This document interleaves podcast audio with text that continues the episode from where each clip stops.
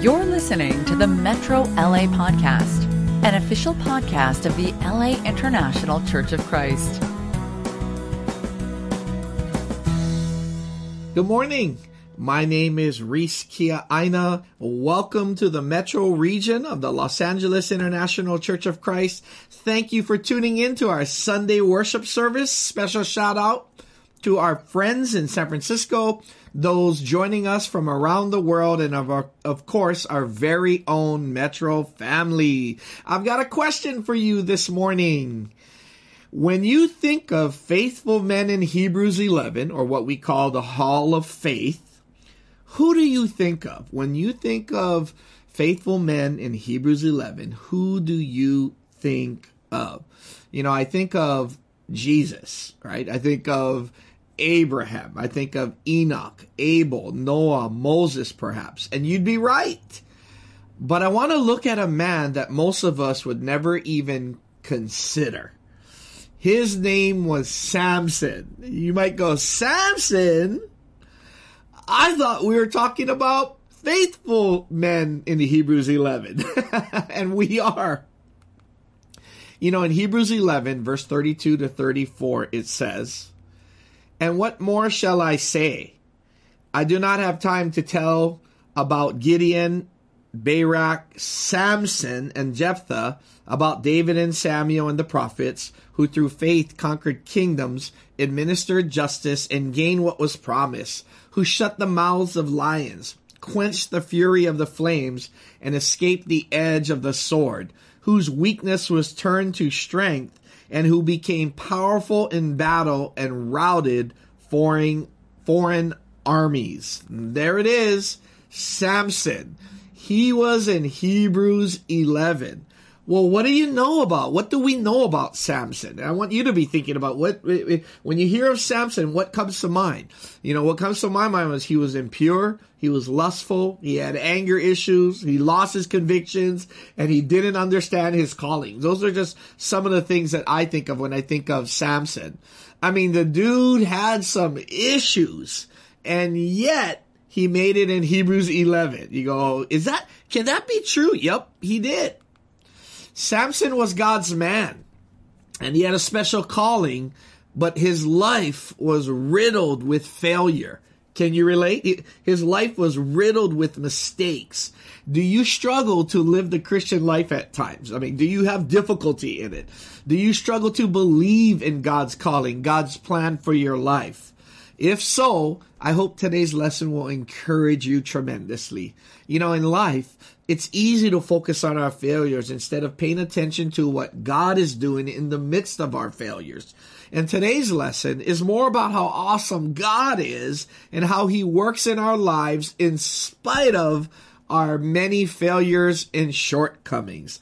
Isn't that awesome? Our lesson is entitled Samson Believe Again. Samson Believe Again.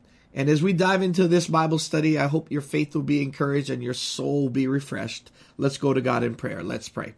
God, we love you. We thank you for the, this man that we're going to be studying today. And there are many men and women in the Bible that we could study, but today I'd like to focus on Samson because he's a person that perhaps most of us would never even consider to be in Hebrews 11 and much less live a life of faith.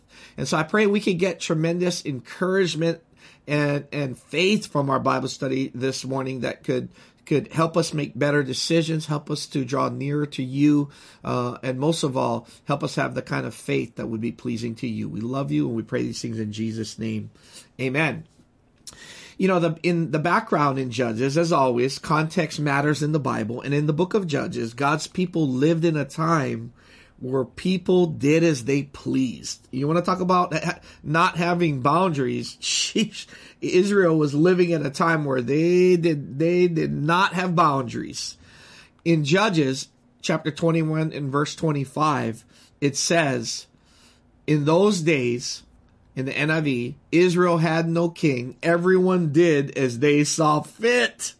God's people lived in a time where they did as they pleased if it felt good to do, they did it. Sound for, sounds similar to our times today.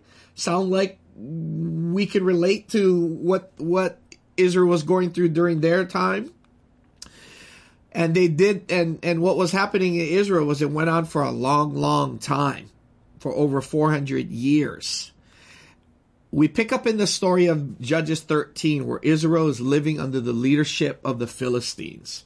You know, the story of David and Goliath, right? Well, Goliath was a Philistine and the Philistines were victorious over the Israelites, and God raised up a spiritual Rambo to take care of his people, though. Oftentimes, when God's people went through blessing, they praised God, but then they kind of lost their way. They forgot about God, and, and they started to cry out to God because they got into all this sin. And then because God loved and cared about them and had so much compassion, he raises up a deliverer, or in the Bible, we call it a judge. And a judge would come and lead his people people back to God and the people would start to experience blessing again. That's similar to our lives. And so God raises up this guy, Samson. And in Judges chapter 13 and verse 2 to 7, it says, A certain man of Zorah named named Manoah from the clan of Danites had a wife who was childless, unable to give birth. The angel of the Lord appeared to her and said, You are barren and childless, but you're going to become pregnant and give birth to a son. Now see to it that you drink no wine or other fermented drink, and that you do not eat anything unclean. You will become pregnant and have a son whose head is never to be touched by a razor, because the boy is to be a Nazarite, dedicated to God from the womb. He will take the lead. He will take the lead in delivering Israel from the hands of the Philistines. Then the woman went to her husband and told him, A man of God came to me. He looked like an angel of God, very awesome. I didn't ask him where he came from, and he didn't tell me his name. But he said to me, You will become pregnant and have a son. Now then, drink no wine or other fermented drink, and do not eat anything unclean, because the boy will be a Nazarite of God from the womb until the day of his death. You know, God raises up a spiritual Rambo for his people. More is said of this judge, this leader, than any other judge in Israel. He was impressive because he was a one man army. Samson's life was destined for greatness from conception. He was born an only child. His life was an answer to the needs of the times he was living in. And God's vision for him was to raise him up and, for him to live a special calling, a Nazaritic vow.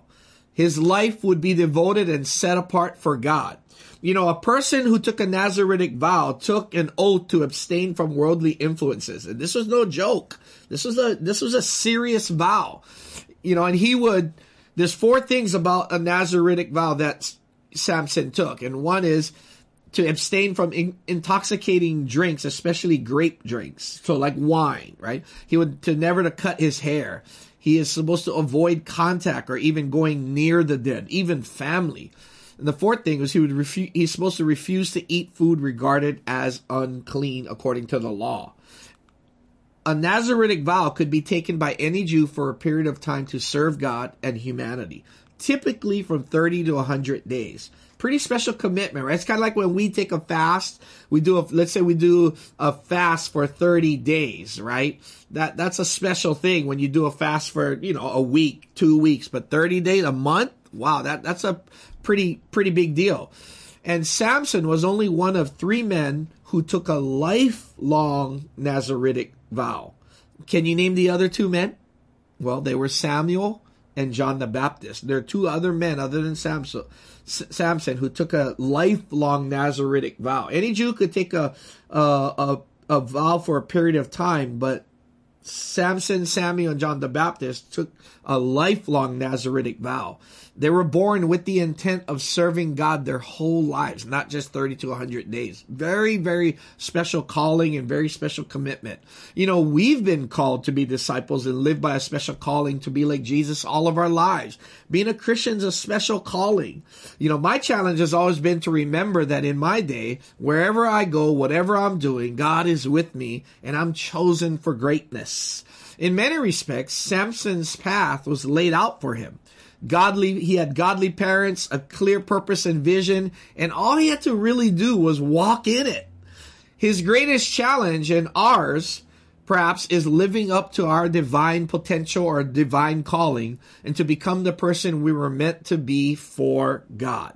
And so what I want to talk about today is what can help us to always keep on believing in God's presence when we go through difficult times you know, and our lesson today is, is about no matter where you're at spiritually, God is always rooting for us and we can learn to keep believing in God and that he always has a plan for us. And so I want to make two points today and then we'll wrap it up. So how can we keep believing in God in the midst of our own failures and shortcomings? And the two points I want to talk about today is this, is that God is faithful to his calling and that God responds to a little faith. God is faithful to his calling and God responds to a little faith. In Samson's life, he makes some pretty big mistakes. You know, I mean, can you relate to that? Can you, sometimes you do things that you go, I can't believe I did that. Why did I do that? In Judges chapter 14 and verse 1 through 4, it says in the NIV, Samson went down to Timnah and saw there a young Philistine woman. Now remember, he was an he was an Israelite and they were being oppressed by the Philistines. And so God's man here, Samson, is wanting to choose a wife. And so guess who he chooses? He, he, he he's choosing a Philistine woman, basically. In verse 2, when he returned, he said to his father and mother, I have seen a Philistine woman in Timnah. Now get her for me as my wife. His father and mother replied, Isn't there an acceptable woman among your relatives or among your, all our people? Must you go to the uncircumcised Philistines to get a wife? But Samson said to his father, Get her for me. She's the right one for me. Now notice this passage right here in verse 4. His parents did not know that this was from the Lord who was seeking on occasion to confront the Philistines, for at that time they were ruling over Israel. How can we keep believing in God in the midst of, of our own mistakes and failures? How do we keep believing in God? How do we keep the faith? The first point I want to make is this God is faithful to his calling. Remember this God is faithful to his calling. Here we go. God's man, Samson, wants to marry a Philistine woman. His parents freak out. They're like, do you have to marry this pagan girl, man? Like, does she have to be a Philistine? Can't you choose someone who isn't our oppressors? I mean, really, son? Have you ever made a decision where you just thought, why did I make that decision? Well, Samuel was it, Samson was in one of these situations right now. But remember in verse four, it said in, in the NIV, right, is that his parents did not know that this was from the Lord who was seeking an, on occasion to confront the Philistines. Did you catch that? It's easy to overlook this passage. In the New Living Translation, look what it says here. It says, His father and mother didn't realize the Lord was at work in this creating an opportunity to work against the Philistines who ruled over Israel at that time. I want you to be thinking about this passage, and it goes to my point that all the failures that we're going to see in Samuel Samson's life, uh, God was working behind the scenes to disrupt the Philippines. Phil- Philistines, not Phil- Philippines, to disrupt the Philistines and and use Samson in a great way. But God worked through all his failures. In other words, as Samson uh, could have made a better decision on who to marry, God was using that situation to disrupt the Philistines who were oppressing his people. You know, often we get so focused on what seems to be a huge failure that we forget to see that God can be at work behind the scenes doing something even greater for his glory. And let's keep reading. Let's see some other things that happen. In Judges chapter 14, in verse 5 through 9, it says, Samson went down to Timnah together with his father and mother. As they approached the vineyards of Timnah, suddenly a young lion came roaring toward him. The Spirit of the Lord came powerfully upon him so that he tore the lion apart with his bare hands as he might have torn a young goat. But he told neither his father nor his mother what he had done. Then he went down and talked with the woman and he liked her. Sometime later, when he went back to marry her, he turned aside to look at the lion's carcass and in it he saw a swarm of bees and some honey. He scooped out the honey with his hands and ate as he went along. When he rejoined his parents, he gave them some and they too ate it, but he did not tell them that he had taken the honey from the lion's carcass. Samson goes with his mom and pops to Timnah, and a young lion attacks him. He kills the lion. I mean, this dude's no joke, right? He's fearless. It seems that he leaves the scene, and perhaps on his way back home, he violates his Nazaritic vow by touching a, you know, a deceased car- carcass, right, or a dead carcass. He did the first thing he said. He he did one thing he said he'd never do. I mean, have you ever made a vow to not do something, then did it anyway? Well, that was Samson. And in a way, it seems like he, it seems like he violated his Nazaritic vow here and lost his distinctiveness by violating that vow. I mean, when the Titanic is going down, it's going down, right?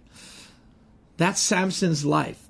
His decision making is suspect at best but he keeps making bad decisions. And I just want to go through some of them right in Judges 14, 12 to 14. There's a riddle that he puts before people. He ends up calling his wife a heifer, you know, a, a cow. A cow that doesn't have offspring, offspring yet is called a heifer. This dude needs to go to marriage dynamics, man. Oh my gosh. Calling your wife names like that? Sheesh. I wouldn't do that, man. I, I if, you know, I've been a minister a long time and I wouldn't call your wife a heifer. That, that's crazy. In Judges 14, 19 to 20, he ends up murdering 30 men. He steals their clothes and he left his wife. Most likely, he touched their bodies as he took their clothes to, you know, away and violated another one of his Nazaritic vows, right? And then he ends up leaving his wife in Judges 15, he's super vengeful where there's a scene where he, he lit 300 foxes, well, two by two, uh, their tails on fire and then killed more Philistine men. In Judges 16, uh, he ends up sleeping with a prostitute. I mean, gosh, you know, Sam, Sam, Samson is just failure after failure after failure. God's man is not doing very well at the moment. And and as you read throughout this story, you may not even sense some form of shame in his life. And then a scary verse is what uh, we come upon a scary verse, uh, perhaps one of the scariest verses in the Bible. In Judges 16, verse 20, it says, But he did not know that the Spirit of the Lord had left him. But he did not know that the Spirit of the Lord had left him. Wow, that's a scary thing for a man who is whose life was dedicated to God, who he had a special calling and a special commitment in his life to do something great for God. God God's spirit left him. Sometimes we we make bad decisions because we don't really understand the high calling God has for us. But it's encouraging to know that God is faithful to his calling for us and he will work with us no matter how immature, no matter how short sighted, no matter how our decisions can be, how sinful we become, even to the point that God's Spirit may leave us. And we see Samson blowing it big time. He's impure, not repentant, a thief, a murderer, super vengeful. He had major anger issues. He probably needed to go to anger management and then he ends up sleeping and being unfaithful to his wife with a prostitute, basically. No sense of responsibility for his calling, but even like this, God was faithful to his calling. God was, you know, working things out behind the scenes and working his plan out because he's faithful to his calling. It's so easy to see only the failures in Samson's life, but perhaps this is more about God's faithfulness than Samson's sinfulness. And in spite of all his failures, man, in the midst of the chaos of his life, the Spirit of the Lord was on him throughout all those times until that very scripture at the very end where God's Spirit had left him. But God was using him to disrupt the Philippines. And the story goes on more, and we all know the story where Samson loses his power because his hair gets cut off by Delilah. Again, he allows himself to violate his Nazaritic vow. But at the end of his life, where it seems like Samson's life was a life of just violating his Nazaritic vow, his special calling, he did something that moved God's heart to act on his behalf. You know, he ends up praying to God for strength one more time. And even after the Spirit of the Lord had left him, God acted on his behalf. Isn't that encouraging? And in Judges chapter 16, in verse 23 to 30, it says, Now the rulers of the Philistines assembled to offer a great sacrifice to Dagon their God and to celebrate, saying, Our God has delivered Samson, our enemy, into our hands. When the people saw him, they praised their God, saying, Our God has delivered our enemy into our hands, the one who laid waste our land and multiplied our slain. While they were in high spirits, they shouted, Bring out Samson to entertain us. So they called Samson out of the prison, and he performed, performed for them. When they stood him among the pillars, Samson said to the servant who held his hand, Put me where I can feel the pillars that support the temple, so that I may lean against them. Now the temple was crowded with men and women. All the rulers of the Philistines were there, and, and on the roof were about 3,000 men and women watching Samson perform. Then Samson prayed to the Lord, Sovereign Lord, remember me. Please, God, strengthen me just once more and let me with one blow get revenge on the Philistines for my two eyes. Then Samson reached toward the two central pillars on which the temple stood, bracing himself against them, his right hand on the one and his left hand on the other. Samson said, Let me die with the Philistines. Then he pushed with all his might, and down came the temple on the rulers and all the people in it. Thus he killed many more when he died than while he lived. How do we keep believing in the midst of many failures and mistakes and shortcomings in our own lives? Well, let's first remember God is faithful to his calling. But secondly, is that God responds to a little faith. Amen. God responds to a little faith. You know, at the end of Samson's life, he said one more prayer. He's only recorded in the Bible with saying two prayers in his lifetime. His first prayer in Judges 15 18 seems more like a complaint than a prayer. His second prayer, though, was a little better, but not a prayer you'd think God would reward, right? But God did. The point is that God responded to a little bit of faith. And I think the lesson here is that it's not about how you start in your spiritual life or how you start in life.